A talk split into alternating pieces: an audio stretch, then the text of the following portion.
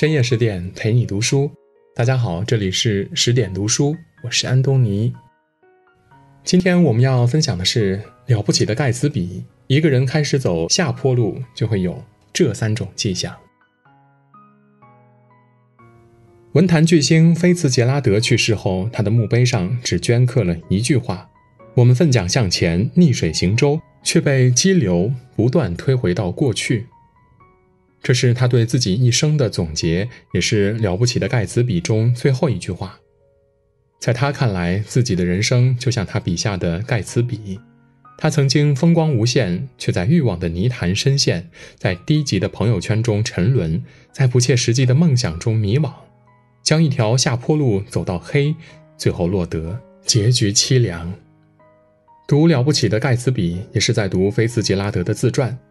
当我们真正读懂了这本书，也就会发现，人开始走下坡路，都是有迹可查的。一挣不脱欲望，步步陷入深渊。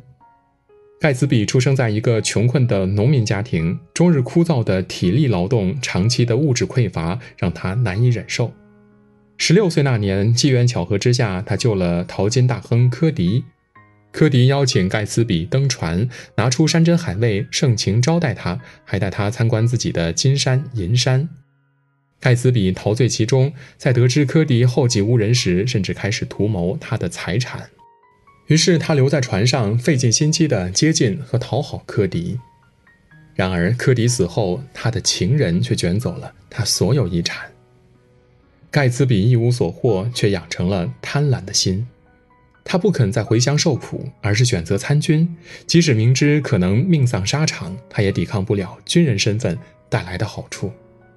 他披着军装，混迹上流社会，享受豪门酒宴，勾搭富家小姐。也就在这时，他遇到了富家女黛西。在他身上，盖茨比再度见识了财富的魔力。他着了魔一般，渴望与黛西在一起。也渴望变成像他一样的有钱人，于是他用尽手段，终于升职成少校。然而他没有来得及迎娶黛西，战争就爆发了。他上了前线，几度命悬一线。然而战争结束后，他却一无所有，甚至连续两天没饭吃，更没有一身换洗的衣服。越是身处窘境，他对金钱的渴望越强烈。于是他走入了赌场，在那里他结识了黑社会山姆。山姆看中了盖茨比的头脑，拉他贩卖私酒。盖茨比明知这是违法的勾当，但没能抵挡住暴富的诱惑。他通过贩卖私酒赚了大钱，不仅买了豪车，还买了黛西对面的豪宅。于是他沉醉于金钱带来的优渥生活，而且不择手段地想赚更多钱。盖茨比的欲望不断膨胀，逐渐成了无底洞。他一直为赚钱奔命，在犯罪的泥潭越陷越深，身上的负担越来越重，每一天都更加如履薄冰。终于，钱给他带来的不再是快乐，而是无法停止的焦虑和负担。高吉迪曾说：“人一旦成为欲念的奴隶，就永远也解脱不了了。”命中之物皆暗中标价，想要的越多，付出的自然也就越多。欲望就像沼泽，那些挣不脱欲望的人，最终都会越陷越深，溺毙其中。人这一生有太长的路要走，唯有节欲，方能行稳。二，戒不掉低级社交，在低端圈子沉沦。靠着贩卖私酒，盖茨比很快成了纽约新贵。可他却融不进上流社会的圈子。为了结交贵友，盖茨比每周都大笔砸钱，在别墅举办声势浩大的派对，宴请全纽约的名流。他的派对上聚集了纽约最为出名的明星、官员以及富商。然而，这些人并不是来交友的。盖茨比却以为自己结交了众多上流人士，为了赢得这些人的尊重，他还耗时耗力地编造了一串谎言，称自己是豪门出身、少校军衔、牛津毕业，并在他们的吹捧中飘飘然。他不知道，这些人一转头就会变一副嘴脸，一边享受着他的美酒佳肴，一边却恶意揣测甚至诋毁他。盖茨比没从与这些人的交往中得到任何好处，反而总是烂事缠身。一次，他因为忙碌没有露面，一位客人就愤怒地在他家中打砸，让他损失了不少钱。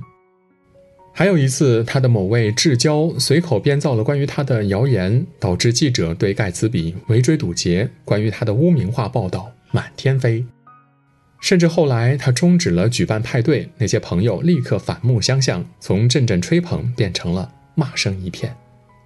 他砸进了大把金钱，任由那些人把自己家搞得混乱一片，最后却还要被说三道四。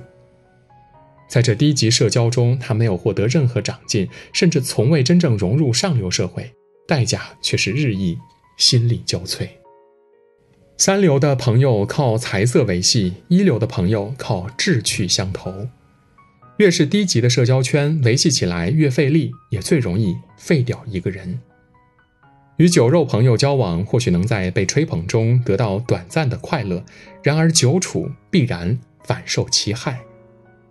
与高雅之士结伴，才能在互相的激励中得到不断的进步。交往越久，情谊越深厚。聪明的人都早早的脱离了低级社交圈，不费力讨好消极的人，不硬去融入不合适的圈子，只选择志同道合的伙伴，只加入有益的圈子。毕竟，只有积极向上的圈子，才能为成长提供助力。三看不清现实，在幻想中迷失。在盖茨比的富翁梦中，黛西永远是女主角。当两个人终于重逢，盖茨比欣喜若狂，领着黛西参观自己专为她建造的城堡，而黛西看着那些昂贵的家具、精美的衣衫以及不菲的典藏，甚至激动地哭了起来。盖茨比听出她的声音如今已经充满金钱，可他不愿相信昔日的爱人现在变成了一个拜金女。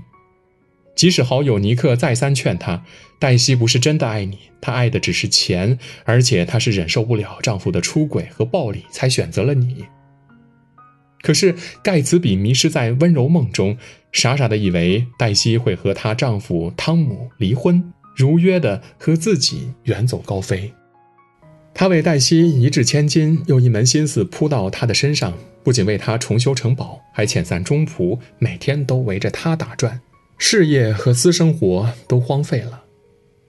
然而，当他和汤姆之间的冲突爆发，汤姆当众揭开了他靠违法勾当发家的真相，黛西毫不犹豫地抛弃了他。他剧烈地颤抖着，求汤姆带自己走，即使盖茨比低声下气地乞求，也不愿和他多待一刻。可是盖茨比却固执地认为，黛西只是需要时间冷静，他最后还是会选择真爱。而此时的黛西只是一心想逃离盖茨比，她心慌意乱的超速驾驶，却撞死了汤姆的情妇威尔逊太太。盖茨比不忍她受到伤害，于是主动承担了所有罪名。他向黛西保证会处理好这件事，并且带她去一个谁都不认识他俩的地方。黛西表面答应，回到家却和汤姆密谋，将罪责完全的甩给盖茨比。最终，盖茨比没等来黛西和他约定好的电话，却等来了持枪要复仇的威尔逊先生。一声枪响后，盖茨比的梦彻底被击碎了。他不仅替无情的黛西背负着污名，还丢掉了性命。而他死后，黛西生怕自己受到半点牵连，连他的葬礼都没出席。现实总有冰冷而残忍的一面。沉醉梦中或许能够逃避痛苦，但只是蒙蔽了人的双眼，改变不了实际。事实就是海中的一块礁石，因为害怕而对困难视而不见，面对风险自欺欺人，最终只会触礁沉船。华盛顿曾说：“人世间的任何境遇都有其优点和乐趣，只要我们愿意接受事实。”我们唯有勇敢地直面现实，冷静地审视那些风险与挑战，才能找到一条解决的途径，走向真实的柳暗花明。人生是一场艰难的攀登，我们都向往着抵达幸福的人生巅峰，然而很多时候却惊觉自己走错了方向。有时拒绝不了诱惑，被牵着鼻子走，最后掉进了欲望的泥沼，不得脱身。有时忍受不了孤独，却结伴不慎，反受低级社交圈的牵绊，越走越累。有时接受不了现实，就自我麻痹，结果陷入迷梦的烟障，彻底迷失。其实，一切下坡路的开端都有警示。当我们在贪婪与克制中抉择，在孤独与喧嚣中迷茫，在现实与空想中挣扎时，便是决定自己命运的时刻。即使有时一步踏错，也并不致命。真正可怕的是不肯醒悟，步步踏错。愿你我在这奇幻斑斓的大千世界中，始终保持一份警醒，坚定不移。向顶峰攀登，向幸福进发。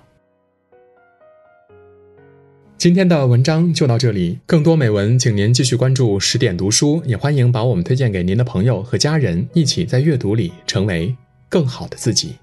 我是安东尼，我们明天再见。